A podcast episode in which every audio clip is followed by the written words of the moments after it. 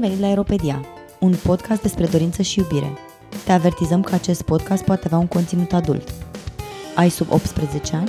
Îți recomandăm Sexul vs. Barza.ro, prima platformă de educație sexuală în format video din România. Suntem George, Și Kitty, răgușită. foarte răgușită, da? dar apreciem că în ciuda faptului că ești răgușită, uh, te-ai înhămat să Mulțumesc. porți uh, podcastul de astăzi. În episodul de astăzi vom vorbi despre dezirabilitate și corpuri grase și o avem uh, invitată pe Cristina Petrescu Ghenea, care este medic specialist în psihiatria, psihiatria copilului și adolescentului și psihoterapeut relațional. Este membru în Asociația Multiculturală de Psihologie și Psihoterapie și este realizator al podcastului Reconectat pe care vi-l uh, recomandăm cu căldură. Bine ai venit la podcastul nostru, Cristina! Bine v-am găsit, Kitty. Bine, bine te-am găsit, George. Uh, Pe Cristina am avut ocazia să o ascult la Open Poly Day când a vorbit despre corpuri grase și dezirabilitate și a fost clar că trebuie să o invităm la podcast atât pentru că subiectul ni se pare extrem de important și ei trebuie vorbit despre, cât și, că, cât și pentru faptul că uh, cei care eram în sală am perceput uh, uh, intervenția Cristinei ca pe una deschizătoare de ochi și aducătoare de noi perspective, oricât de, nu știu, inclusiv și open-minded ne consideram noi până în acel moment. Și am zis să vă aducem uh, discursul Cristinei și perspectiva Cristinei și vouă, ascultătorilor uh, acestui podcast. De unde preocuparea ta pentru acest subiect, Cristina, și de ce corpuri grase? Nu e posibil ca o serie de ascultători să se simtă ofensați de această Acest sintagmă, cuvânt. acest cuvânt? Acest cuvânt, da. E, sunt, sunt, e o posibilitate foarte mare ca mulți oameni să se simtă uh, agresați sau uh, uh, inconfortabil cu, cu acest cuvânt. Uh, Personal, uh, eu, dincolo de titulaturile mele profesionale, sunt uh, o femeie uh, grasă sau plus size uh, și trebuie să fac de la început acest disclaimer că nu sunt o femeie uh, foarte grasă sau super grasă. Există și acești termeni, în sensul că am un grad uh, destul de mare de privilegiu prin faptul că în marea majoritate a timpului îmi găsesc uh, cu ușurință haine, încap în scaune, uh, nu mă simt atât de chinuită de scaunele înguste uh, din avioane și așa mai departe. Și um, Termenul uh, grasă eu am început să îmi permit să-l folosesc uh, pentru mine uh, și pentru oameni din această comunitate care se identifică ca făcând parte din această uh, comunitate.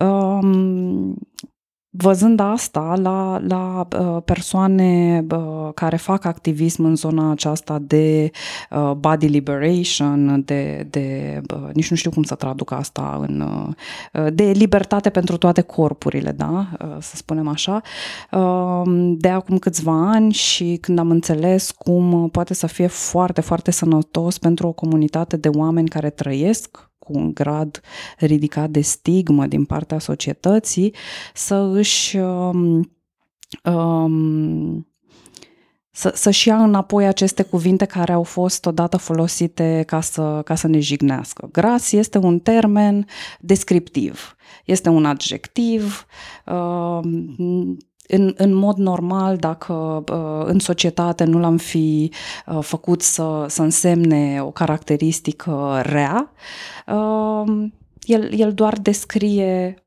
anumite corpuri, da? la fel ca și înalt, blond, brunet și așa mai departe. Și de aceea oamenii din această comunitate preferă termenul gras față de termeni precum este supraponderal, obez, care sunt văzuți mai degrabă ca termeni peiorativi, deoarece medicalizează experiența și, și transformă această trăsătură a unor corpuri în, în, într-o patologie. Ceea ce nu este neapărat și sunt studii în domeniul medicinei, de, de unde vin și eu, în acest domeniu. Studii pe care inclusiv noi din domeniul medicinei, de care inclusiv noi din domeniul medicinei nu suntem foarte conștienți. Asta mi s-a părut foarte interesant și mișto la perspectiva ta, că veneai cu un bagaj de cunoștințe medicale în spate și veneai și cu un bagaj de cunoștințe psihologice și de experiență cu experiență ca psihoterapeut și ca, ca psihiatru și toate lucrurile astea se întâlneau și se întâlneau într-un punct uh, de experiență directă, uh-huh. tu având și experiența asta și reușind să o și uh, conceptualizezi sau să o conștientizezi și să o formulezi, să o formulezi în, în, în, în, într-un discurs care să, să aibă și instrumentele acestea și uh, mi s-a părut un, uh, un, efectiv un privilegiu să te ascult și un privilegiu să te avem acum aici. Mulțumesc, mulțumesc tare mult. Pentru mine a fost o teroare inițial, acum uh, 3-4 ani când am început să facem podcastul și am ales acest subiect uh, neștiind clar uh, încotro va merge, adică nu eram atât de aware, nici eu, nici uh, Mara, prietena mea cu care am făcut podcastul și ulterior nici restul colegilor noastre de uh, ce înseamnă, care sunt diferențele între body positivity, body liberation, body neutrality uh, și toți acești termeni și de unde vin fiecare și așa mai departe. Am zis, a, ok, vreau să facem un podcast despre uh, ceva cu psihologie și așa uh, și cum să-l facem să nu fie boring. Eu am această problemă cu dopamină puțină în creier și um, am... Um, începusem deja, descoperisem un pic din, din, din această lume a discuțiilor despre corp, despre relația noastră cu corpul. Văzusem și în cabinet câteva chestii, dar eram, trăiam efectiv această teroare că oamenii din lumea medicinei uh, vor spune, a, e, e nebună, e proastă, e... Uh, din fericire nu ajunge atât de repede, atât de celebru încât să fii contestat de oameni atât de repede uh, și uh, acum chiar dacă aș fi, uh, nu mă mai interesează atât de tare. Uh, da, și oricum, inclusiv, uh, inclusiv tu în uh, discuția pe care ai avut-o la Open Poly Day și în mod sigur mă atinge subiectele astea, inclusiv cercetările din domeniul medical sunt deseori purtătoare acelorași prejudecăți și biasuri din cum sunt ele configurate ca metodologie, din ce și din cum încearcă să explice lucrurile sau să, să pună pe spatele unor, unor nu știu, obiceiurilor nu alimentare sau a, nu știu, faptul că persoana respectivă e grasă, o mulțime mm-hmm. de alte lucruri care... Face ea ceva greșit da, dacă da, e grasă, da, clar, da. clar.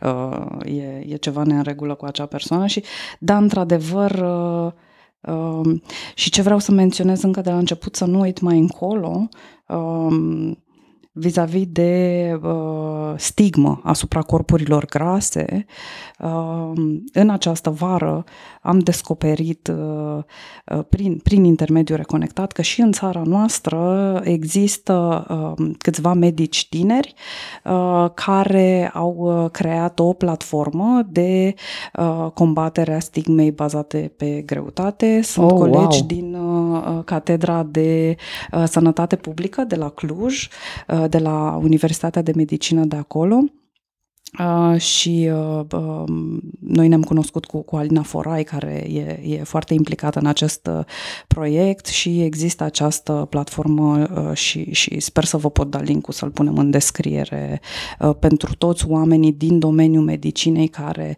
sunt interesați să afle mai multe detalii uh, medicale despre uh, stigma bazată pe greutate și inclusiv despre cum am putea noi, ca medici în cabinet, să ne comportăm în așa fel încât încât uh, uh, să venim în întâmpinarea pacienților uh, grași. Deci mi se pare că mai există șanse și pentru România. Mă, Efectiv. sunt surprinsă. Da, am fost uh, și de-aia am vrut să spun despre asta încă de la început, uh, ca să mă asigur că o spun, fiindcă um, inițial uh, vorbeam și cu alte persoane despre chestia asta acum 3-4 ani nu exista absolut nicio discuție în zona asta și acum să descoperim complet întâmplător pe cineva chiar în mediul universitar, medical, este Doamne ajută, efectiv, Doamne le ajută. Dar mi se pare oricum că discuția și la nivel internațional există câteva bule unde dacă ai norocul să ajungi, ți se deschid ochii foarte repede, înțelegi discursul, înțelegi care ce, ce, ce, ce încearcă oamenii ăștia să zică. Uh-huh Uh, dar în rest, discursul la nivelul societății, în modul general, este absolut praf. Adică nu... Da. Nici n-ai cu cine, ai să nu n-ai cu cine, frate. Exact. Adică ideea lor că automat un corp gras este un corp nesănătos, e atât de bine sedimentat încât de multe ori poți să intri pe thread întregi în care nu vezi nici măcar un om care să conteste da. nimic din ce se spune acolo. Adică e o bucurie acolo în comentariile care n-au nicio noimă medical. Da, da, da și, și inclusiv uh, apropo de această distorsiune cognitivă, aș numi o eu uh, gras egal bolnav, slab mm. egal sănătos. Uh, vreau să spun încă de la început că oamenii nu pot fi diagnosticați doar privindu-i. De la ușa cabinetului, când cineva îți deschide ușa, tu nu poți ca medic, ar fi bine să nu îți permiți, de fapt, să faci chestia asta, să pui un diagnostic, oricare ar fi acela. Acum, dacă ar fi să mergem și mai profund și să discutăm despre indicele de masă corporală, care nu este tocmai o un indicator medical, n-a fost conceput ca atare, um, ci el a fost un indicator social în niște vremuri așa destul de uh, tulburi, cu eugenie la pachet, cu uh, tot felul de fascisme. Um, a fost elaborat doar pentru bărbați, uh, doar pentru bărbați albi, evident că Obviously. nu mai există altcineva mai pe lumea asta. Mai bărbați nu, în afară? Nu, nu, logic. Așa. Și uh, ulterior a fost preluat de uh, marile firme de asigurări din Statele Statele Unite și uh, în felul ăsta și-a făcut intrarea în sistemul medical, uh, rămânând acolo la uh, loc de cinste până în zilele noastre, când cu greu câțiva medici care fie au experiența trăită a corpului gras, fie sunt aliații ai acestei comunități, trag de mama focului să începem să privim într-un mod mai complex corpurile pacienților noștri. Da, da. Um, ideea asta am venit să și când am auzit la Open Poly Day. Uh, ideea asta de indice de masă corporală a devenit atât de, de nu știu, impregnată în, în pop culture-ul în care uh-huh. trăim, încât mi-am, mi-am amintit când vorbeai tu de asta că eu am avut un, o consolă Wii și consola Wii avea și o chestie, un dispozitiv Wii Fit, care era un, un fel de cântar, Aha. nu știu ce, și el pur și simplu îi arăta oricărui copil sau oricărui om care și, s-au vândut în, nu știu, milioane de exemplare și device-urile alea și uh, se adresau celor mai mici copii de la, nu știu, de la 3 ani, cred că puteți folosi, sau 5 ani, sau oricum, uh-huh. așa. Și îți spunea tot timpul, trebuia să spui greu, îți spunea greutatea, deci era înălțimea și te certa dacă aveai un, un indice de masă corporală, adică se înroșeau lucrurile pe acolo. Oh my god, când... consola fetfobă. Da, da, da, era, și era, era îngrozitor și mie tot timpul eram așa aproape de sus de indicele de așa și mă făcea să mă simt, pro, adică eu am trăit, am trăit cu senzația că eu sunt, pentru că am fost foarte multă vreme extrem de slab, like, foarte slab. și când am început să mă îngraș, acum am început să mă simt bine, că nu mai sunt așa slab, la modul că există și, uh, nu știu, mă, certa, mă certau, uh-huh. nu mhm. știu, bunicii, Există și skinny da. shaming, da, da sigur. Da, ce cu tine, că te avântul, zici că ești un, nu știu, un pui de boda proste uh-huh. sau mhm. nu mai știu ce, și așa mai departe și acum simțeam și eu bine în pielea mea. Până mă m-am urcat pe consola aia și mi stai, stai, stai, stai puțin, că nu e bine, te apropii de, la înălțimea ta, te apropii de... de Ai, e, e foarte împământenită chestia asta. Eu, de exemplu, recent m-am enervat pe un brand, cum e normal să faci, să te enervezi câteodată pe câte un brand și ajută-mă, George, eu la care are toate hainele care sunt very gangsta, așa, în România și un brand românesc, nu știu cum îi zice. Uh, vagabond. Nu, vagabond. Vagabond, nu, nu porc. Nu, vagabond. Și uh, am observat pentru că Nici am luat... nu știam că există. Există și i-am luat partenerului meu, meu mai multe haine de acolo și erau foarte mișto, adică și caturile și tot foarte nice și zic, wow, ce tare ia să intru să-mi, să-mi iau și eu niște pantaloni de acolo. Și eu recent, în urma copilului, am trecut de la mărimea clasică S la mărimea clasică M. Și intru să-mi iau și eu niște pantaloni și descoper cu stupoare că ăștia în magazin au vreo trei modele de pantaloni care sunt mărimea M. În rest, totul este XS și S. What? Yep. Pe verificatele. Și m-am enervat, m-am umplut de spume, am zis în viața mea nu mai cumpăr de la ăștia never the fuck again, adică tu basically obiectiv și la bărbați au, au el, adică au mărim Fiindcă da, femeile la, ar trebui să se oprească să maxim la mediu. Da, femeile ca să le poarte hainele lor trebuie să da. fie toate super skinny, știi, că altfel n-arăți bine la brand, știi, le, dau, uh-huh. le dă lor urât la imagine. Mamă, și m-am enervat, de, m-am pus de spume și am postat niște chestii pe Facebook, am făcut niște poze, screenshot-uri și am arătat, frate, nu e posibil să ai S la tot, adică what the fuck, this is very unhealthy. Și mi-a, mi-a zis un comentariu să-mi zică, păi data conform BMI-ului, care arată acolo cât avea modelul care poartă, ca să probabil să-ți dai seama dacă se potrivește pe tine la înălțime și la greutate, știi? Și îmi zice, tata, wow. la BMI sunt ok. Și mă enervez și What? calculez BMI, oricum alea erau toate mega skinny, adică mega, mega skinny toate și zic în primul rând dacă BMI îți spune că o femeie care arată așa este sănătoasă, first of all, Și BMI-ul are o problemă. re- recheck your thinking about what is healthy and what you think is healthy pentru că majoritatea persoanelor care lucrează în industria modei sunt severely malnourished, pentru că asta este cultura în care ele trăiesc, da? Acestea nu sunt niște femei de pe stradă care sunt skinny. Acestea sunt femei din industria modei unde sunt obligate să fie în felul ăsta, un la mână și doi la mână.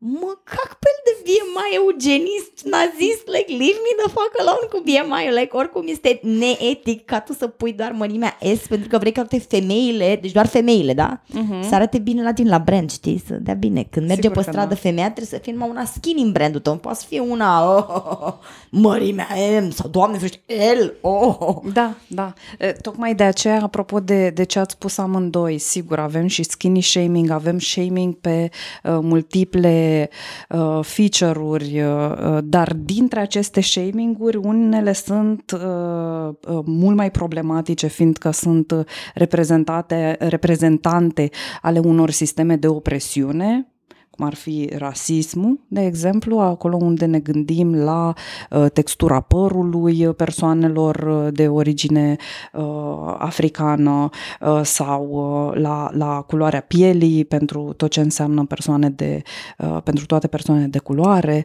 uh, dar și acolo unde vorbim de uh, corpuri uh, grase și foarte grase, vorbim de stigmă, pe când atunci când vorbim de, uh, știu eu, uh, uh, anumite trăsături care pur și simplu nu sunt considerate dezirabile, cum ar fi un nas prea mare și coroiat uh, la o femeie uh, sau aici deja nu prea vorbim atât de mult de un sistem de opresiune, fiindcă nu o să fie uh, haine care să nu-ți vină din cauza asta.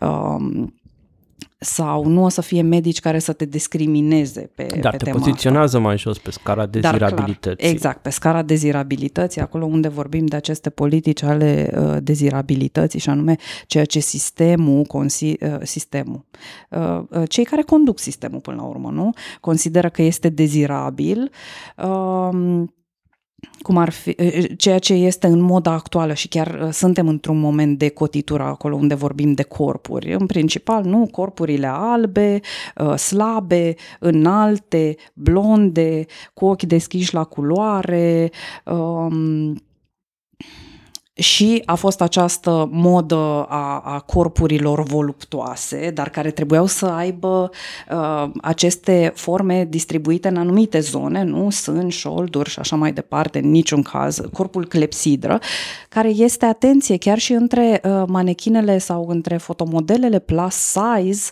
uh, este un corp văzut ca mai dezirabil față de o femeie plus size sau uh, fat sau super fat care uh, nu este, nu are forma de clepsidră. Um, Dar acum ne aflăm, uh, se pare că avem, uh, intrăm într-un revival al lui, uh, al modelului heroin chic. Ceea ce să ne ferească Da. cine ne mai poate feri. Păi se întorc anii 90 în modă și odată Efectiv. cu moda trebuie să se întoarcă și corpul care se potrivește pe haine, știi? Dacă Da. nu i-a plăcut lui Jordan Peterson, nu i-a plăcut acel model de pe coperta lui... Da, da. Da. Oricum, oricum mi se pare că este, adică o, o manifestare foarte toxică a acestei, acestei culturi este faptul că moda nu e făcută ca să îmbrace corpul. Corpul este făcut ca să dea bine în moda respectivă și chestia asta Da. este foarte, adică eu de exemplu țin minte cât de mult a fost șocul când s-a trecut, pentru că eu am o formă mai de clepsidră și pentru mine nu mă avantajau absolut deloc pantalonia cu talie joasă. Mhm. Dar deloc, arătam ca dracu, nu arăta nimic în bine în mine. Și când s-a trecut, dar simțeam, mă simțeam compelled să iau, pentru că toată lumea îi purta. Și, și pe atunci cum era și accesul nostru la fashion în România, nici nu prea aveai, adică fie îți luai ce era la modă. Sau nu uh, prea aveai. Exact, sau mainstream nu prea sau nimic, aveai. da. Exact, exact. Ceea ce slavă Domnului că acum avem mai mult capitalism, nu? Da. Oricum, am văzut acum recent un TikTok care mi-a plăcut foarte mult și care vorbea despre această falsă inclusivitate când vine vorba de modă și mi s-a Da, părut e foarte, bullshit. foarte, foarte mișto și explica că din perspectivă capitalistă tu nu poți chiar să faci moda să fie inclusivă, că atunci dacă nu le spui oamenilor ce le lipsește și la ce ar trebui să aspire, atunci de ce dracu ți-ar mai cumpăra bullshit-urile? Și atunci, și atunci când ei măresc, deci s-a trecut de la acea foarte mică grupă de corpuri dezirabile, care mm-hmm. erau Mhm. femeile albe, skinny, da, așa, s-a mai lărgit un pic către Kim Kardashian, s-a mai lărgit un pic către persoane de culoare, dar evident care sunt înalte skinny și un anumit ton al, culori, Mhm. al pielii culorii, s-a mai lărgit un pic către persoane cu dizabilități, dar toate aceste persoane trebuie să fie at the very top Da. Adică cele mai dezirabile între cele mai dezirabile în acea subgrupă, pentru că tu nu poți să, efectiv să incluzi de mâine pe toți. Da. Și oricum nu poți să faci același model de la XS până la XXL, pentru că nu o să arate la fel pe ce gândit pentru XS și nu există lucruri gândite și Exact. de către marile branduri Da. să, să se adreseze exclusiv persoanelor de anumite dimensiuni. Da. Pentru că da. degeaba spui, ok, noi avem și XXXS, dacă chestia aia nu mai e făcută Aici este, bă, și, și am avut anul trecut, ar trebui să scoatem acel episod, că se face aproape un an de când l-am înregistrat. Uh, Tot voi aveți, la episoade, reconectat. voi aveți episoade pe stoc? Că noi, noi suntem așa cu sufletul la gură, cu vana junul, o să ajungem, cred că o să ajungem să registrăm înaintea publicării. nu, noi avem episoade pe stoc, fiindcă am scos, as- ăsta al fi al treilea episod de anul ăsta. Uh, Dar uh, um, avem un episod uh, și, și vă recomand să, să, să o chemați pe Patricia de la Loud Bodies, uh, care face fashion inclusiv și sustenabil Oh, oh, nice. în România, dar care este uh, consumat cu precădere și o să punem link-ul în uh, așa descriere, um, dar care este consumat cu precădere uh, de uh, femei din uh, și femme presenting people din Statele Unite, Europa de Vest și așa mai departe. Mm. Uh, și într-adevăr sunt, sunt niște a- a- adaptări pe care trebuie să le faci, adică cel care îți face tiparele trebuie să știe să îmbrace corpuri grase și să uh, lucreze cu persoane cu corpuri Da. grase ca, să, ca acea modă să fie într-adevăr uh, inclusivă. Nu este uh, imposibil, dar într-adevăr nu este în serviciul uh, capitalismului și al lui mass production. Dar nu poți să ai marketing uh, și slave labor care îți produce, mass produces mii și mii și milioane de garments dacă Mhm. te apuci chiar să te gândești la chestiile astea, știi? Da, e mult mai da. simplu. Adaugi, ci- mai, mai pune acolo 20 de centimetri, mai pune, dă Da, material, știi, pe exact. partea și gata, ai Păi rezolvat-o, da, l-ai dacă făcut faci- XXX. dacă faci- Exact, Dacă exact. faci niște haine mai mici, nu, nu doar tu vinzi sau, mă rog, impui standardul ăla, dar mai vinzi și niște suplimente alimentare, niște soluții de slăbit, mai vinzi niște, niște exerciții, adică îi faci fericit și pe colegii tăi de business, de capitalism. Da, fiindcă nu vorbim doar de industria fashion, de fapt atunci când vorbim de cine ne influențează felul în care um, relaționăm cu corpurile noastre și cu corpurile celor din jur, uh, este un sistem foarte complex care pe lângă bă, rasism, colonialism și așa, da, cuprinde și capitalismul și tot ce înseamnă, da, fashion industry, dar și diet culture și wellness culture, tot felul de uh, minunate produse și servicii care uh, servesc uh, uh, și inclusiv diverse uh, servicii medicale care servesc uh, uh, ca uh, corpurile noastre uh, să, să ocupe cât mai puțin spațiu în această lume. Și da, dacă, apropo de servicii medicale, uh, avem în țara noastră bă, o mică industrie a chirurgiei bariatrice. Um, Am observat-o și eu, am văzut, treceam cu mașina la un moment dat și văd o mai reclamă, cred că la MedLife era. P- Da, mă, dar dita mai reclama pe un bloc întreg și mă uit la ea și zic, bă, stai un pic, asta ce e? Că mi se părea absolut ridicol, adică în capul meu era cum dracu să faci reclamă la așa ceva pe un bloc, știi? Și pe aia am zis seama că da, era exact ceea ce credeam. Păi facem reclamă la, ca- la tratamente de cancer pe un blog, de ce n-am face și la chestia Corect, asta? da. Adică mi se pare că asta cu, cu reclamele este... Uh, reclamele la servicii medicale mă îngrozește foarte tare, dar... um, Cine știe, poate am luat-o eu razna ca bă, bă, socialistă, comunistă, ce, ce să mă ne luăm văd de de la o mână. vreme încoace. Dar da, este, este îngrijorător și în același timp n-aș vrea în niciun fel să uh, arunc o, o stigmă sau să uh, invalidez experiențele persoanelor care Aleg uh, să- aleg să apeleze la chirurgie bariatrică. Uh, Sunt multe persoane care pot avea inclusiv această indicație medicală.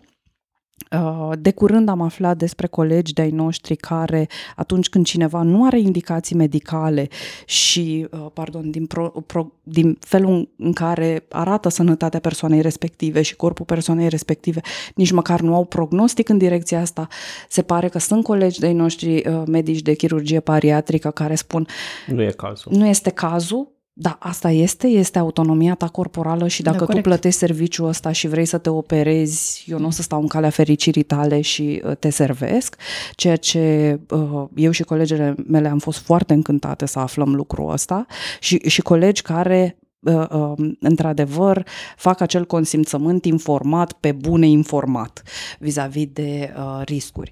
Uh, și la fel nu, nu pot să invalidez experiența nimănui care decide să apeleze la diete, la orice fel de servicii din domeniul acesta. Problema este una sistemică, problema nu este una a individuală a da, persoanei. care alege să, să acceseze chestia exact, asta. Da. Exact, da. fiindcă presiunile care există asupra noastră, chiar și atunci când și eu și, și prietenele mele care suntem foarte aware de toate aceste sisteme de presiune, din când în când ne, ne punem problema, ok, dar oare n-ar trebui totuși să intru la o dietă? Ok, dar n-ar trebui oare să uh, apelez și eu la chirurgie bariatrică? Poate ar fi o idee bună. Adică da, da, e o presiune foarte mare, din nou, repet, de la felul în care îți găsești uh, haine um, și, și uh, Clar, pentru femei standardele sunt mult mai înguste, dar asta uh, nu, nu rămâne. De exemplu, partenerul meu um, își găsește foarte greu tricouri. El fiind un bărbat uh, și, și înalt uh, și destul de solid și cu o burtă la purtător destul de așa. Um, și acum de Black Friday se chinuia să, să-și facă rost de niște tricouri de la nu știu ce brand pe care le-a găsit la, pe măsura lui doar în Statele Unite și uh, vrei așa, ok, atunci trebuie să dai 30 de euro pe un tricou care în mod normal ar fi 10-15 și uh, deci cumva te, te costă să fii, uh, să trăiești într-un corp gras, te, te mm. costă din punct de vedere psihologic, emoțional, dar și uh, financiar. Mi se pare aici un loc bun în care să discutăm despre, despre diferența asta între body positivity și body neutrality Uh, eu am fost foarte mult către body positivity, mi se părea că da, să, să, pentru că înțelegeam greșit cumva mișcarea, mi se părea că ceea ce mișcarea încearcă să zică este da, acceptă-ți corpul, fii fericit cu corpul tău. Și după aia când am început să citesc criticile care veneau din partea mișcării de body neutrality, a început să aibă totul mai mult sens. Și am zis, ah, ok, stai un pic, dar mi-ar plăcea dacă ne-ai, ne putea vorbi care e perspectiva ta asupra acestor două mișcări? Uh-huh.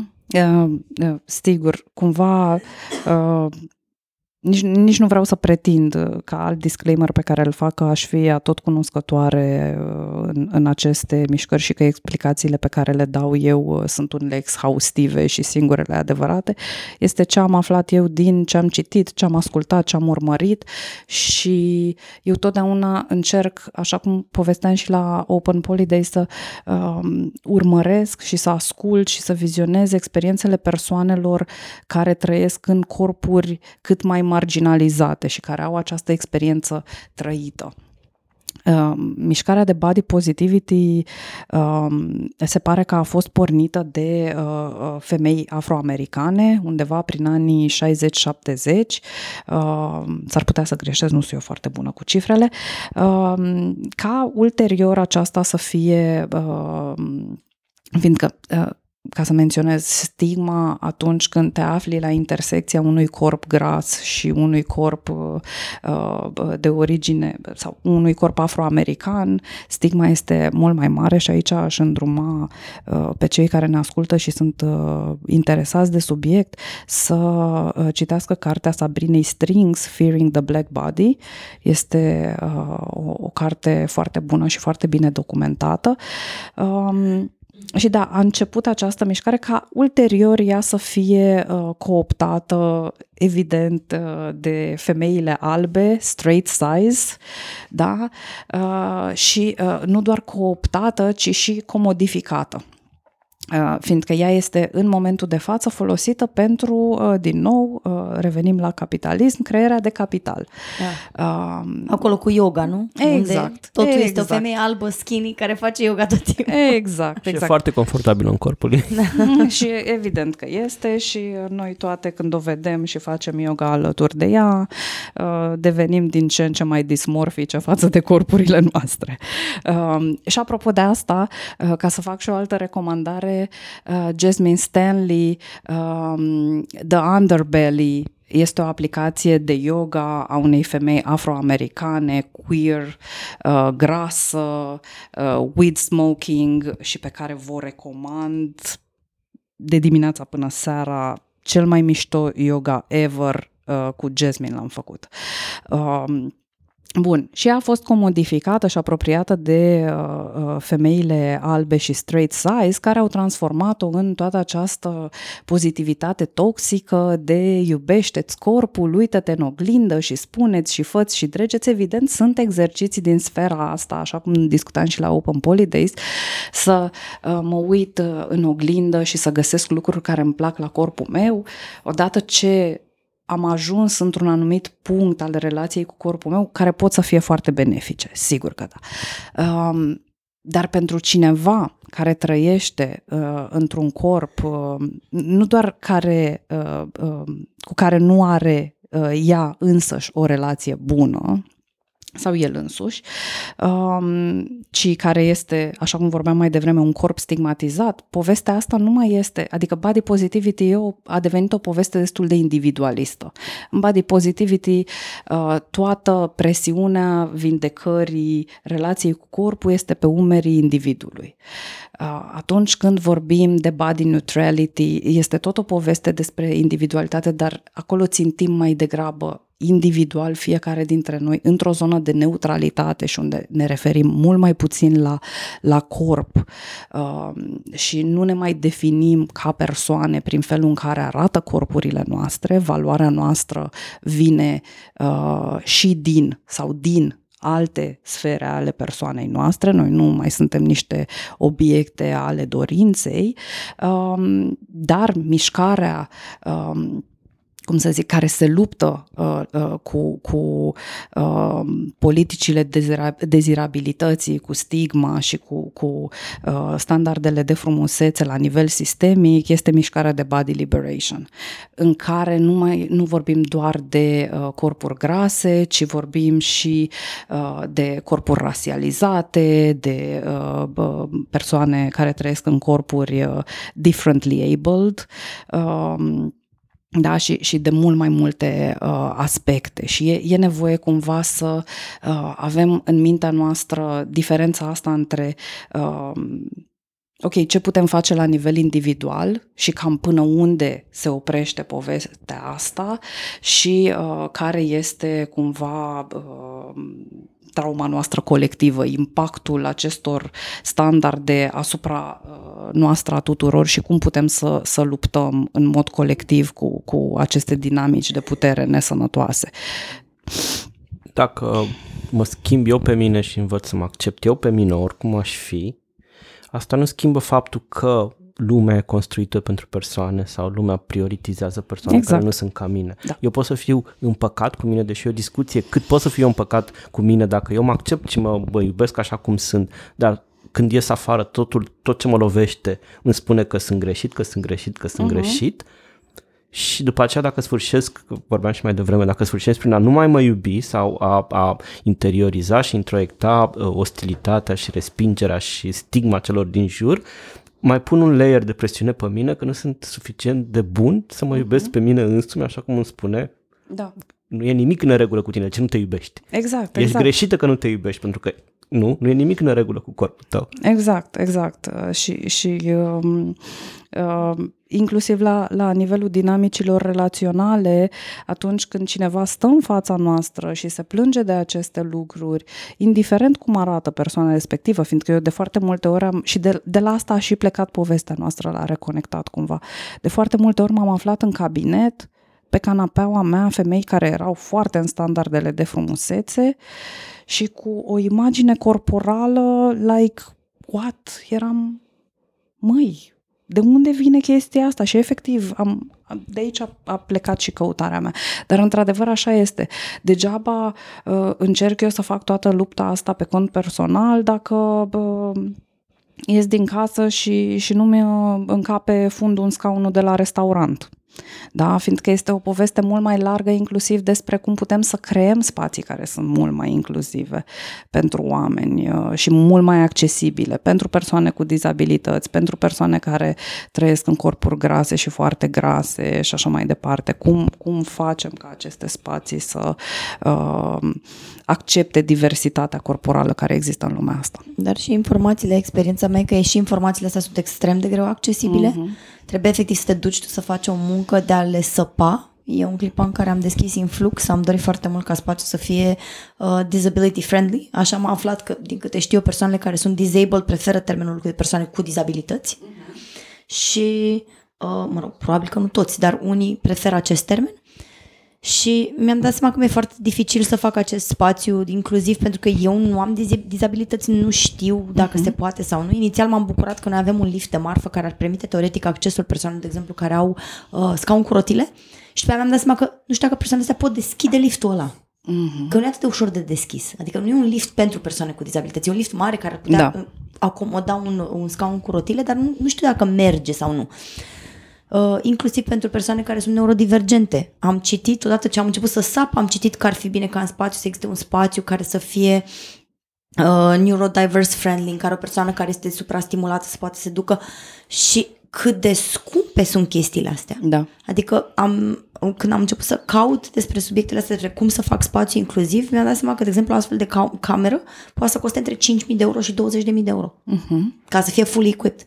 Și a fost foarte scary, inclusiv toate chestiile pentru baia cu persoane cu dizabilități sunt extrem de scumpe. Da, și, și nu se găsesc înțeleg. Și producători, nu, deci producătorii sunt absolut oribili. Deci producători care ar trebui să știe uh-huh. și mi-au mhm. trimis totul greșit. Da, da. Deci Știu că uh, mama mea, uh, în urma unui accident uh, rutier, uh, uh, este protezată mm. de, uh, de mai sus de genunchi, deci merge pe uh, jumătate, mai mult de jumătate din piciorul ei uh, nu este al ei din uh, fabricație. Mm-hmm. Uh, cumva mama mea beneficiază de un privilegiu material deosebit uh, ca să se poată proteza, fiindcă foarte mulți dintre oamenii uh, amputați uh, nu se pot proteza din cauza că, uh, în primul rând, uh, nu li se pun la dispoziție informații, apropo de ce spuneai tu, inclusiv din sistemul medical, fiindcă sistemul medical ar trebui să aibă angajați inclusiv asistenți sociali, which doesn't happen sau atunci când se întâmplă persoana respectivă e acel tip de angajat uh,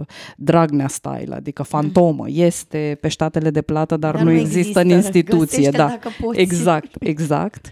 Um, și um, da, este, este foarte dificil și necesită foarte, foarte mult privilegiu uh, financiar și inclusiv uh, de clasă uh, și, și academic, fiindcă mama mea, fiind, ea a terminat cibernetică, e pe internet toată ziua și știe să-și caute și știe să da. sune da. și să mă dai afară pe geam, intru pe ușă, intru înapoi pe, pe geam și tot așa uh, și, și să își creeze aceste facilități și într-adevăr Uh, sunt complet în asentimentul tău până nu trăiești alături de cineva uh, care are o astfel de dizabilitate și uh, să, să menționăm și faptul că, că dizabilitățile sunt deosebit de diverse. Exact.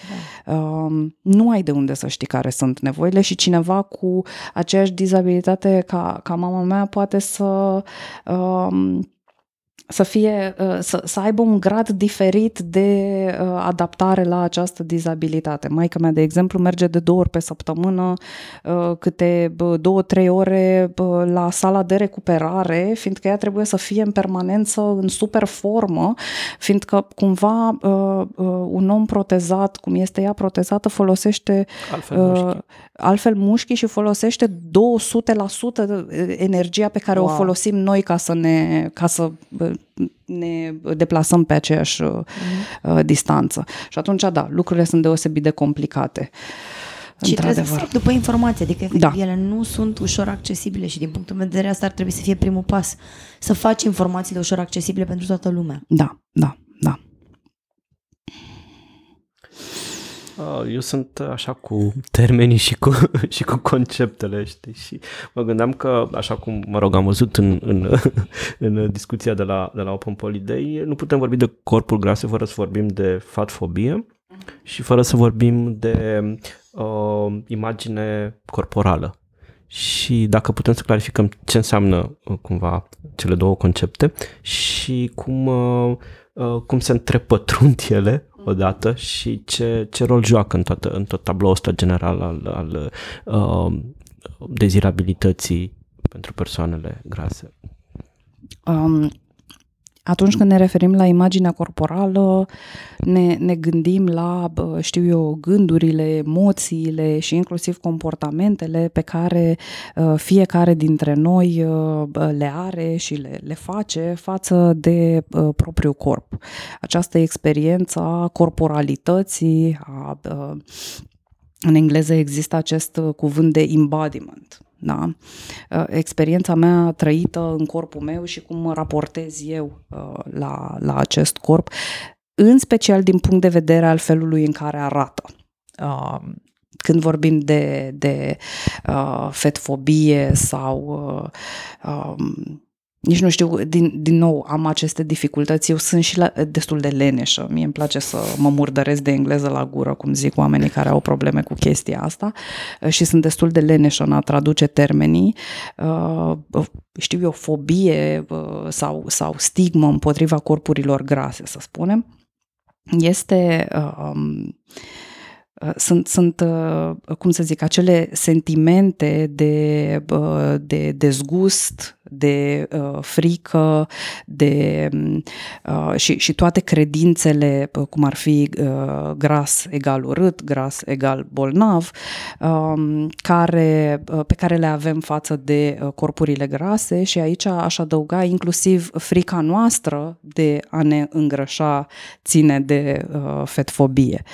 Uh, și da. Aici eu, eu am, am, am, mă simt vinovat pentru că chiar, cred că chiar la începutul anului ăsta sau nu știu, eram devenisem cumva obsetat pentru că în pandemie am reușit să slăbesc și eram nemulțumit de corpul meu care nici pe departe nu era gras, dar eu îl percepeam și vorbeam foarte urât despre mine. Eu, altfel, considerând că, nu știu, poate reflexele ca toți, că trăim în patriarhat, că toți suntem în societatea asta și așa mai departe, am categoric uh, mani- exprim fatfobie în vari chestii, dar nu, nu o fac conștient și nu o fac într-un mod verbal, discursiv, așa, nu fac glume, nu am atitudini pe care le consider așa, față de ceilalți, dar nu față de mine. Deși eu poate sunt într-o poziție ultra privilegiată față de alte corpuri, apropo de, de, de, de cât, cât de gras sunt.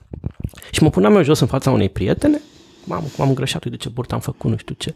Și a, fost, a devenit foarte, foarte agresivă cu mine. A tu să joc de mine? Adică cum poți să vorbești așa de mine? Adică cum imaginezi eu că gândești despre mine dacă tu vorbești așa despre tine? Mm-hmm. Și îmi spune, da, stai puțin, dar eu n-am nicio problemă cu ceilalți. Ceilalți poate să fie oricum sunt ei, cum își doresc ei, body pozitiv, de ce spune? Eu am o problemă cu mine. Nu, nu, tu nu înțelegi. Că eu dacă te văd pe tine așa și te percep în felul ăsta și te aud spunând așa despre tine, eu nu pot să nu fac pasul următor, să nu mă gândesc de fapt ce gândești tu cu adevărat despre mine, mm. chit că nu exprimi, dacă tu, tu te, te legi de, nu știu, cei 2 cm în plus pe, pe burtă pe, pe care îi ai. Și mi-am dat seama cât de nocivă era odată pentru mine chestia asta și în al doilea rând cât presiunea asta pe care o punem noi individual pe noi înșine, dar țină să o și exprimăm pe Facebook. A, m-am îngreșat, nu știu ce, ce nașpa e. Uh-huh. Vorbim despre mine, nu despre tine, nu despre altcineva. Ce mediu creează de fapt? Și, și cum, cum, cum uh, te impactează nu doar pe tine care, care exprimi și care, care îți face o relație proastă cu corpul tău, cu, uh-huh. cu, cu, cu, cu tine, dar și cu ceilalți. Ce mesaj transmiți în, în genere, odată. Și în al doilea rând, eu am teoria asta și cumva sunt curios dacă pot să o verific în vreun fel cu tine, e absolut empirică. Și am senzația că noi în România suntem, apropo de titlul podcastului tot de numele, suntem deconectați de corpurile noastre, mm-hmm. poate mai mult decât în alte culturi. Adică nu avem, nu știu dacă e ortodoxismul nostru, dacă peste ortodoxismul s-a pliat uh, anii de pudibondărie comunistă 50 de ani și așa mai departe. Mi se pare că suntem foarte deconectați, avem o relație proastă cu corpul, sunt, trăim prost în corpul nostru, nu, nu ni-l, nu știu, nu, nu reușim să ne percepem ca atare, nu uh-huh. reușim să ne-l îngrijim ca atare să, și de aici se, se, se, se, se ramifică într-o mulțime de domenii, de la cât de urâți ne percepem pe stradă în propriile mișcări, pentru că ne mișcăm urât, pentru că suntem deconectați, pentru că suntem, pentru că am fi gras sau slab sau mai știu eu cum, tipul, că, că avem o relație, suntem deconectați de corpurile noastre, uh-huh. pentru că suntem învățați să prețuim, nu știu, idei, emoții, chestii, nu, corpul e ceva, nu știu, ori e, ori e frumos și îl, îl, îl, îl, dacă e în acel 1% de foarte frumos uh-huh. și, și îl dorim și îl, îl apreciem, ori, ori cumva îl, îl lăsăm la o parte sau îl neglijăm. Sau îl... Da, are, are foarte mult sens pentru mine ceea ce ai descris și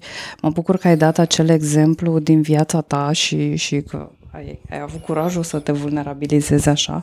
Um, ca să mă refer în primul rând la, la ce ai povestit, uh, da, pentru, pentru o persoană care trăiește într-un corp gras, în momentul în care uh, cineva își face fat shaming în fața noastră, indiferent cum arată acea persoană, dar cu atât mai mult uh, dacă este o persoană mai slabă decât noi, ceea ce aud eu este, aha, sau de fapt cum ajunge la mine povestea asta și ce cred eu despre ea este, aha, deci ți este foarte frică că corpul tău ar putea să ajungă să arate precum corpul meu.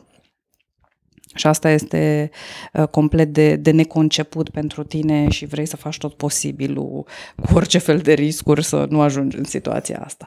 Ceea ce evident că este de, deosebit de, de deranjant și de hurtful și um, în același timp de foarte multe ori nu suntem, adică eu și prietenele mele uh, Uh, alături de care fac reconecta, dar mai ales uh, una dintre colegele mele care uh, trăiește și ea într-un corp gras, n-am realizat explicit lucrurile astea, adică cumva când aveam experiența asta, ni se părea că ceva este neregulă, dar uh, totdeauna uh, societatea te învață să te uiți la tine ok, ce e în regulă cu mine de nu-mi convine acest mesaj?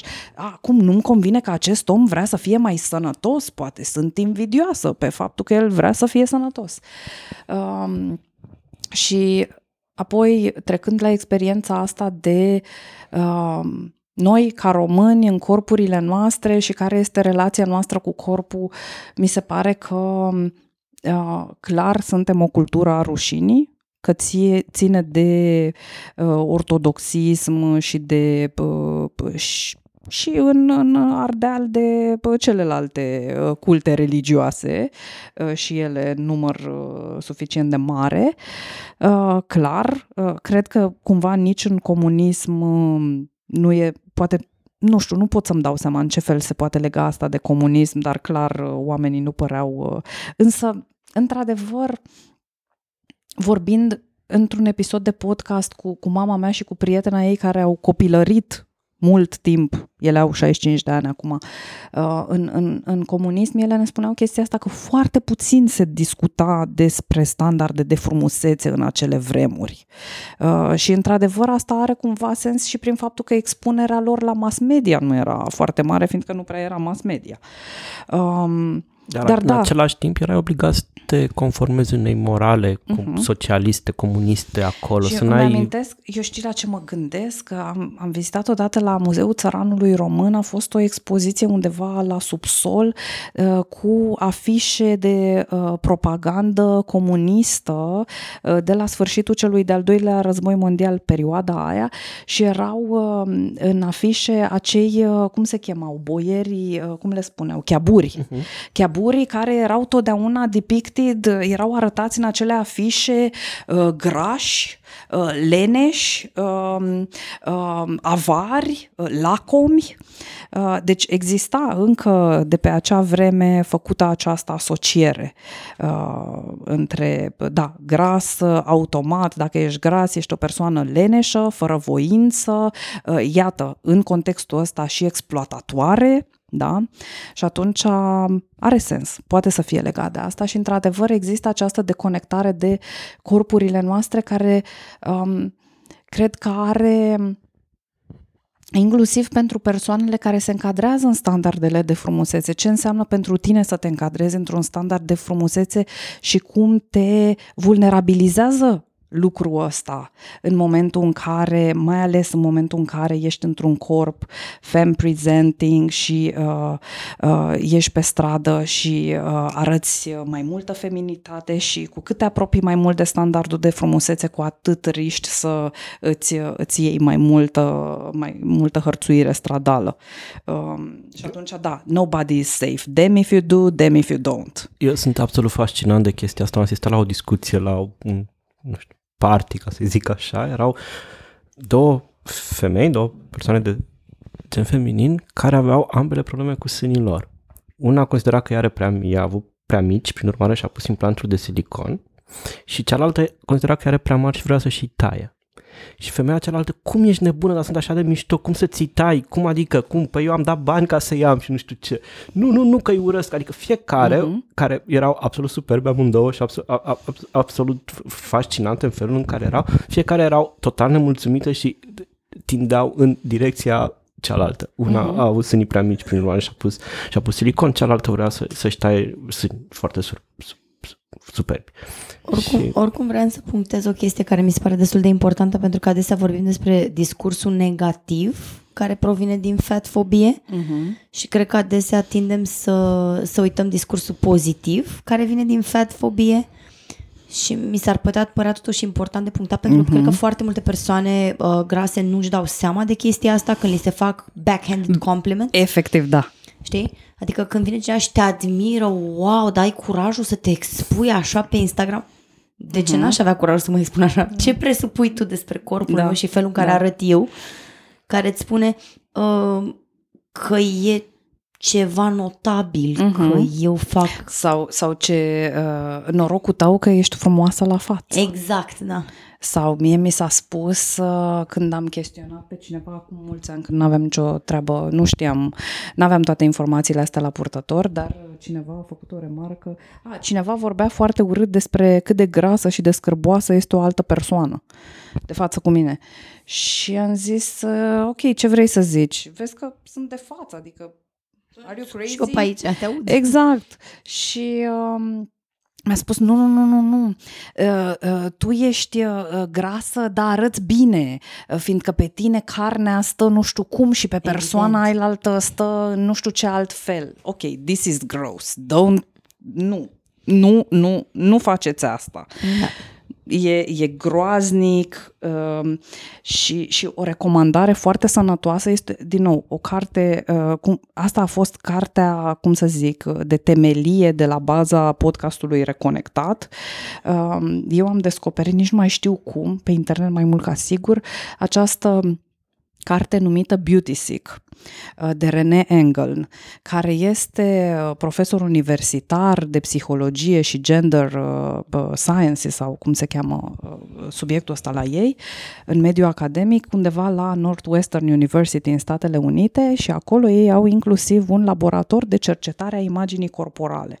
Și este această cărțulie doxă de studii și apropo de ce spuneai tu de acel 1% care se încadrează în sta- standardele de frumusețe din Beauty Seek, îmi amintesc că procentul era undeva la 2% dintre oameni de oamenii de pe glob, indiferent care ar fi standardul de frumusețe, fiindcă el se, miș- se, se este da. dinamic, se schimbă exact, um, se încadrează în acest standard de frumusețe. Restul, 98%, we're fucked. So, da, da, da. Pe noi suntem clienții pot, perfecți pentru curile de slăbire, da, pentru exact. tratamentele de înfrumusețare, pentru produsele cosmetice, da. pentru sălile de sport, pentru programele de self-help și de, de împăcare cu sine. Exact, nu, exact. Eu, eu am observat chestia asta și, și vis-a-vis de, de mine, pentru că eu mă încadrez foarte mult acum în standardul curent de frumusețe, da, am un fund mare, am sânii bine proporționat și o talie subțire. Dar când am creșteam ca adolescentă, eu nu mă încadram în standardul de frumusețe, mm-hmm. pentru că standardul de frumusețe era o femeie extraordinar de slabă, fără șolduri, fără sâni. Mm-hmm. Și mi-am dat seama abia mult, mult timp după am crezut că faptul că am intrat în, în fotografia de fetiș și nu mi-a dat încrederea în mine. Și după aia am stat și m-am gândit, Nu, frățioara, a apărut Kim Kardashian. A- Asta s-a întâmplat. Exact. Adică nu e, eu n-am câștigat acest confidence pentru că eu m-am luptat și am, mi-am reclaimed my body. Nu, ci pentru că pur și simplu de la un punct T0 m-am devenit ceea ce era dezirabil în societate. Și am Exact. ajuns să-mi văd corpul printr-o complet altă lentilă care până atunci mie nu mi era accesibilă, pentru că eu nu mă încadram.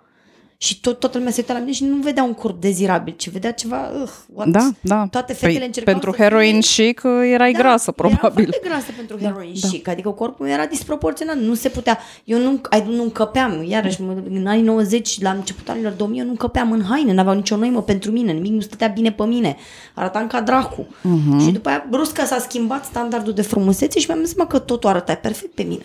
Da. Intram în toate hainele. Mhm. Toată lumea zicea că ce bine arăt și eram, opa, ia uite. Fiindcă, fiindcă problema asta nu se naște în mințile noastre, Mm. în creierile, creierele noastre, ea este uh, uh, creată de, de mediu și apropo de ce am putea să facem la nivel de complimente și la cum vorbim despre corpuri, citat de la doamna René Engel din a ei carte Beauty Sick, uh, este această recomandare făcută în urma studiilor care au descoperit că uh, chiar și dacă ai retorica uh, faptului că uh, cu- ai toate aceste cunoștințe teoretice, în momentul în care cineva îți vorbește despre corpul tău, chiar și într-un mod pozitiv, pe bune, nu backhanded, um, atenția noastră se duce către corp, iar creierul nostru este o unaltă de supraviețuire care va scana totdeauna pentru ce nu este bine, nu pentru ce este bine. Și în momentul în care eu vin aici și zic, wow, Kitty, uh, bă, cât de uh, tare este puloverul tău, atenția ta se duce, ok, pulover, corp, uh, ce e în regulă cu corpul meu și intrăm oricât de uh, subconștient așa și cât, pentru cât de puțin timp în scanarea propriului nostru corp și pentru persoanele care sunt mai la risc asta poate să ducă la uh, a aduce la suprafață o, o sumedenie de uh, credințe distorsionate și de uh, emoții dificile. Și de aceea ar fi mult mai bine să ne complimentăm sau să ne întrebăm unii pe alții despre alte lucruri atunci când ne întâlnim, să ne focusăm, fiindcă e, și la, mi se pare că la noi foarte mult în cultura noastră este chestia asta, când te întâlnești cu cineva să fie o discuție despre uh, wow, ai mai slăbit, te-ai mai îngrășat, mm-hmm, te-ai mai nu știu ce. Deci e- este îngrozitor. Am fost, din păcate, mă rog, am întâlnit cu niște colegi de liceu în urma unui eveniment nefericit și n- asta a fost singurul observație. Nu ne mai văzusem de foarte mulți ani și toți erau, a, ce te-ai, ce te-ai îngrășat, ce ai slăbit, ce ai... De, băi, dar ce cu burtaia, hă, dar nu,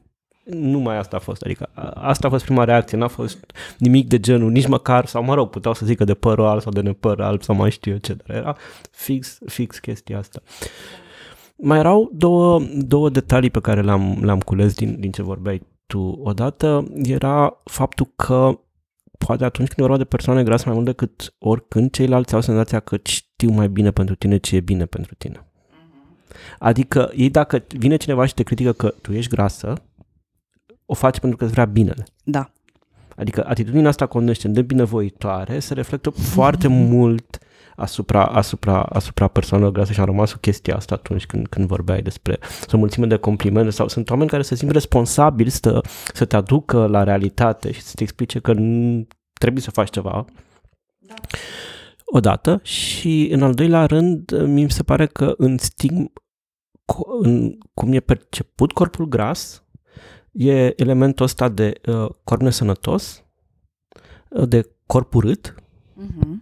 Și mai e și o componentă morală aici. Și asta mi se pare din nou foarte, foarte, foarte apăsător, pentru că persoanele grase sunt persoane care au o problemă de voință, care sunt indisciplinate, care nu sunt, nu sunt uh, uh, cumpătate cu mâncarea, nu, nu sunt... Uh, Um, Da, este... Câteodată oamenii binevoitori chiar sunt binevoitori. Adică nu, nu vreau să invalidez vreo clipă chestia asta, doar că uh, această bunăvoință a lor este direcționată greșit, da?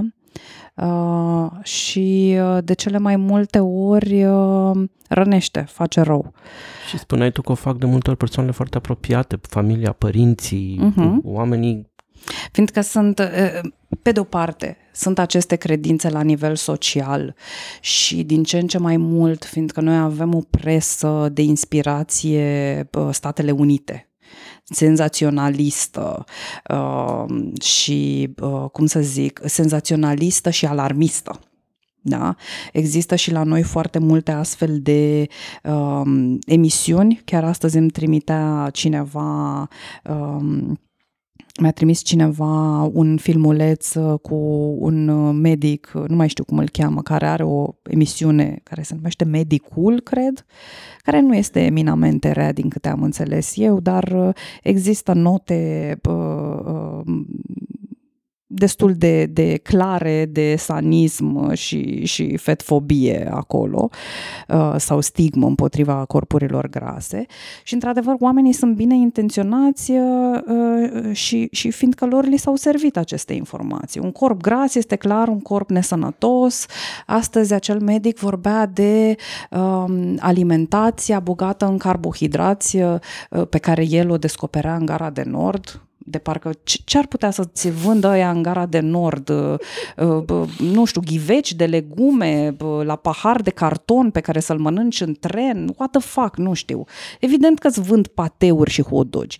Anyways, um, și există inclusiv, uh, au penetrat foarte tare în cultura noastră toate aceste idei um, despre alimentație sănătoasă, cu ghilimele, Uh, mare parte dintre ele, nutriția fiind un domeniu, din nou, foarte complex, dar de asemenea un domeniu care este destul de la început de drum, ca știință și despre care știm destul de puține lucruri și asupra căruia este foarte greu să cercetăm și atunci studii foarte, foarte șubre de, de asemenea în spatele cărora se pot afla, ai vorbit de metodologii dubioase, dar există inclusiv persoane care au interese. Multe dintre studiile pe ghilimele obezitate sunt finanțate de producători de medicamente care au medicamente pentru slăbit cât de etic este lucrul ăsta, da?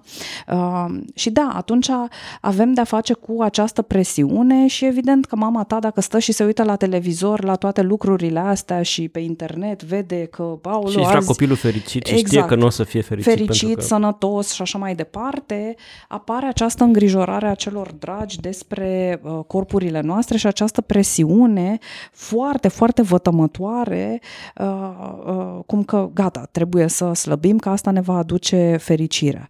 De asemenea, sunt studii foarte, foarte bine făcute și pe un număr mare de, de, de subiecti și așa mai departe, cu metodologie ca lumea, uh, meta-analize, de fapt, care au arătat că persoanele supraponderale, de fapt, au un risc de morbiditate și mortalitate uh, mai scăzut decât persoanele subponderale. Deci supraponderabilitatea este un factor de protecție. Da? Uh, și e o diferență în aceste clasamente între... Uh, de asemenea, nu toate persoanele obeze, conform IMC-ului și clasificărilor medicale, da, um, vor face neapărat acele boli. Faptul că ești la risc pentru o boală nu înseamnă că automat ai boala respectivă, deși oamenii când se uită la o persoană grasă, o investesc cu toate bolile care, uh, uh, pentru care ești mai la risc din, din cauza grăsimii. De asemenea, lucrurile lucrurile sunt foarte complexe, contează unde este depusă această grăsime pe corpul tău și așa mai departe. Da? Și atunci, evident, oamenii sunt bine intenționați și cu cele mai bune intenții uh, știm prea bine unde ajungem și anume în iad, uh, fiindcă uh, acest discurs de mă îngrijorează, mai ales când el se întâmplă la masa de Crăciun, la masa de Paște, în diverse ocazii festive, da? pune foarte, foarte multă presiune pe de-o parte, pe de altă parte, uh, imaginea noastră despre ce înseamnă un corp gras a ajuns să fie foarte distorsionată. Mie îmi sunt aduși în cabinet adolescenți care nu sunt slabi, dar nu sunt, nu se încadrează nici măcar la uh, supraponderali, conform acelor uh, standarde în care eu, da, pe, nu, la care nu ader, nu ader complet.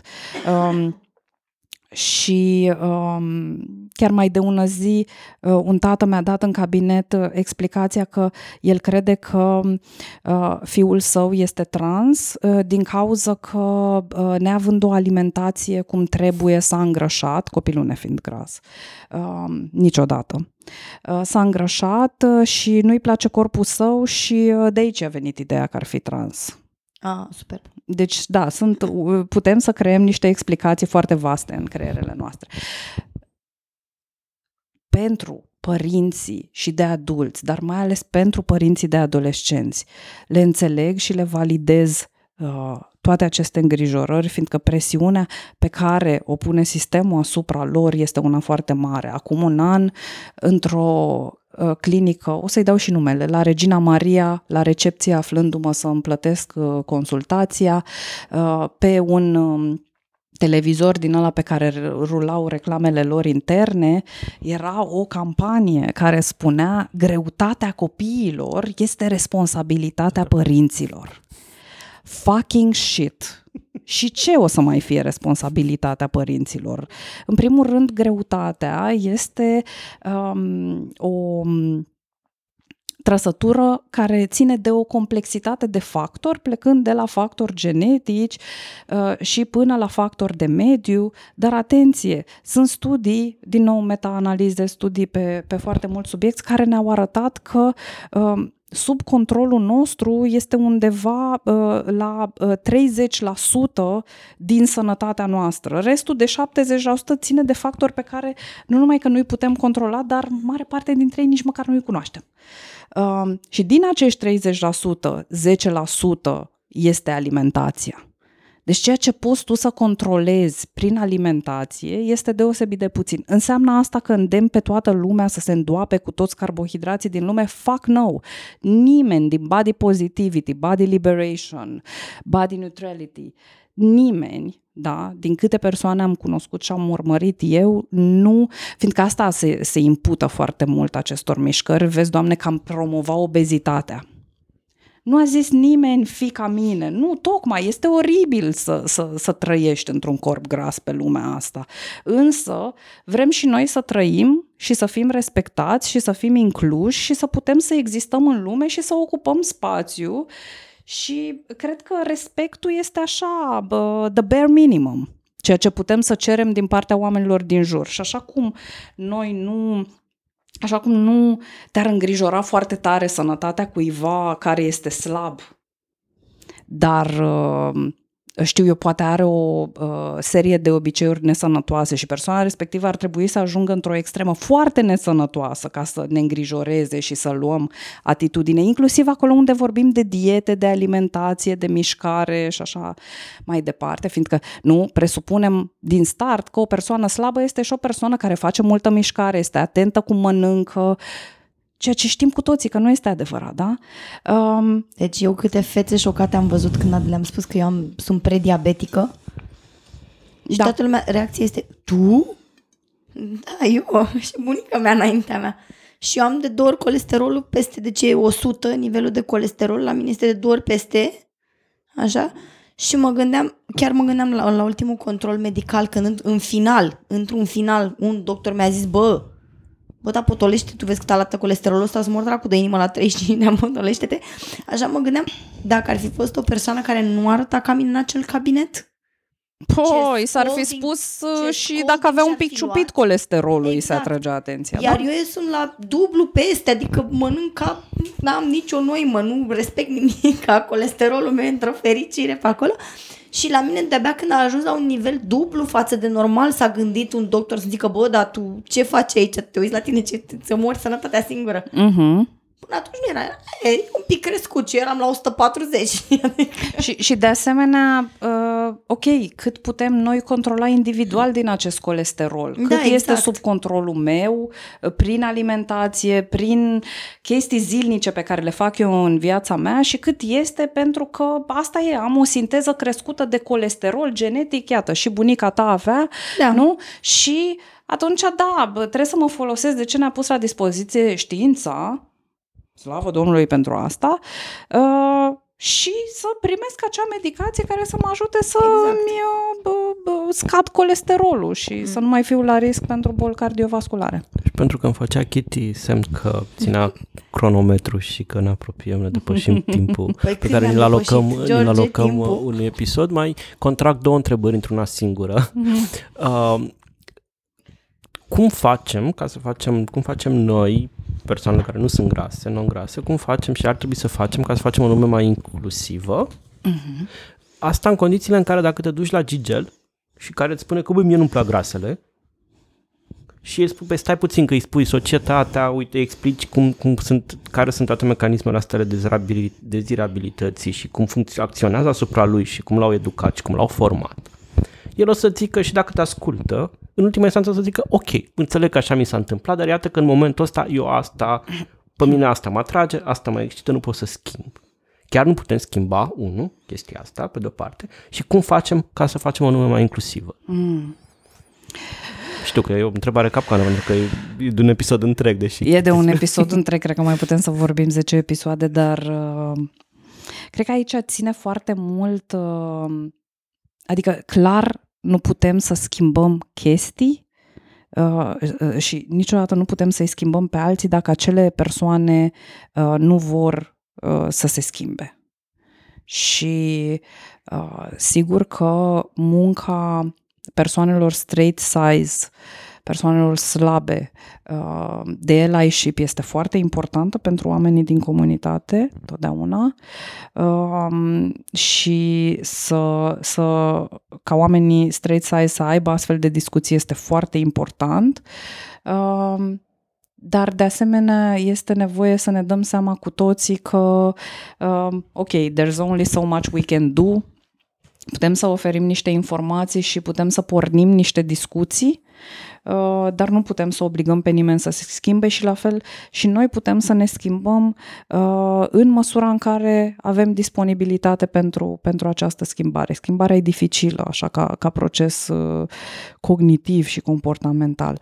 Și apoi ce putem noi să facem ca să creăm o lume mai inclusivă? Cred că este să lucrăm cu noi înșine, cu noi însene, să înțelegem diversitatea corporală și un prim lucru și ceva ce mie mi-a schimbat foarte mult uh, viața din multe puncte de vedere, uh, aceia dintre noi care folosesc social media să-și diversifice feed-urile.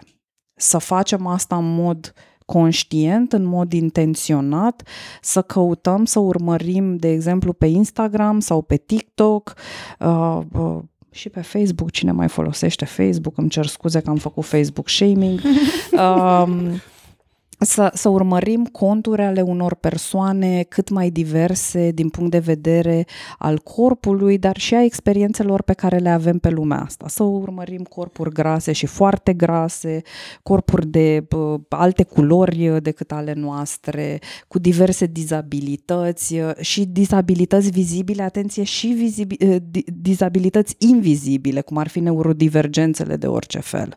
Da?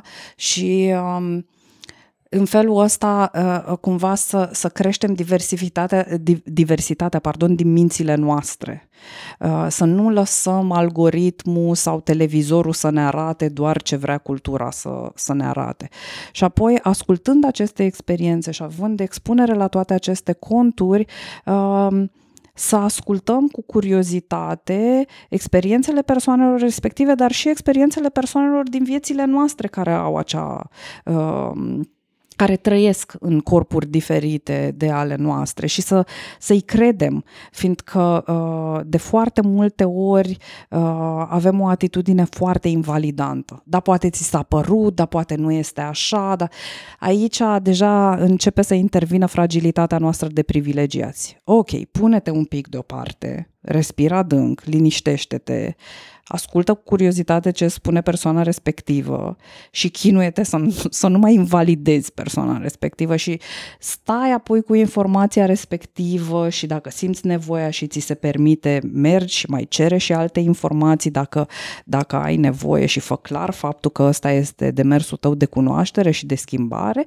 Și de asemenea ținând minte faptul că nu este obligația persoanelor din uh, anumite minorități să ne educe pe noi majoritari totdeauna non-stop de dimineața până seara asupra uh, experiențelor lor. Și există o groază de uh, literatură uh, și scrisă din, ex, uh, din experiență trăită, dar și literatură de specialitate în, în domeniul ăsta pe care putem să, să o accesăm și să ne deconstruim uh, toate, toate aceste aceste percepții legate de ce corpuri sunt dezirabile și ce corpuri nu sunt dezirabile.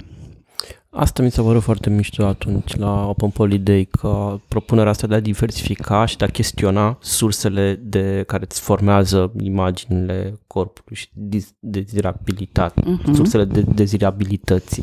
Și asta mi s-a părut mișto și mai era un... I-a rămas marcat de un alt podcast la un moment dat care vorbea în SUA, era o tipă de origine uh, asiatică, care vorbea despre lipsa de dezirabilitate a bărbaților asiatici uh-huh. și cum, uh, cum datingul ei era ea, ca persoană asiatică, nu vrea să facă dating cu bărbați asiatici. Și când a chestionat chestia asta și uh, a devenit și plecat de la aceeași problemă, dar mie îmi plac bărbații ca ocazie, mie nu-mi plac bărbații alții. Ce fac cu chestia asta? Și răspunsul ei a fost să încerce în mod activ să-și diversifice pe Tinder și unde uh-huh. era ea activă, să-și diversifice. Ok, am văzut un bărbat asiatic, înainte dădeam swipe left. Acum ok și a impus, bun, hai să dau și swipe right în anumite limite de confort pe care le ai uh-huh, cu oamenii uh-huh. respectivi și să vezi ce iese. Și eram de 2 ani cu o persoană asiatică care i-a dat o șansă pentru că a trecut de blocajul la inițial pe care l avea. Mie îmi plac numai persoane de tipul ăsta, pentru că cultural, așa fusese, fusese. Și asta ar fi și o soluție din nou, să ieșiți da. din zona de confort, de gust, de, de așa și să încercați să vă deschideți opțiunile, inclusiv în zona de dating, spre oameni care nu sunt neapărat conform idealului ăla, să vedeți dacă expunerea la asemenea persoane poate vă aduce surprize. Mm-hmm. Poate nu vă aduce, poate nu vă scoate din zona voastră de, de, de, de gust, de, de opțiune, dar, dar poate... Va, poate și de asemenea să mă întreb totdeauna ca un copil de 4-5 ani de ce? Mm-hmm. De ce? De ce? De ce? De ce? De ce îmi place? De ce am această preferință? Și această discuție despre really, este o preferință? Că de uh-huh. fapt este o condiție, este o preferință atunci când zic îmi place înghețata de vanilie, dar pot să mănânc și înghețată de ciocolată. Dar oamenii nu zic asta. Oamenii zic îmi plac persoanele slabe. Dar sunt condiționat de fapt. Și plac. nu vreau să mă întâlnesc cu nicio persoană care este grasă. Da? Și asta, de fapt, nu este o preferință, asta este o condiție. Da? Uh, care sună de genul îmi place doar înghețata de vanilie, nu voi mânca niciodată înghețată de ciocolată. Și mai este o chestie aici ciudată. Atunci când vorbim de preferințe și Kitty poate să spună ok, eu pot să mănânc ananas pe pizza, e, este ok și eu zic ananas pe pizza, gross, uh, noi nu o să ne atacăm și nu o să ne certăm pentru această preferință a noastră.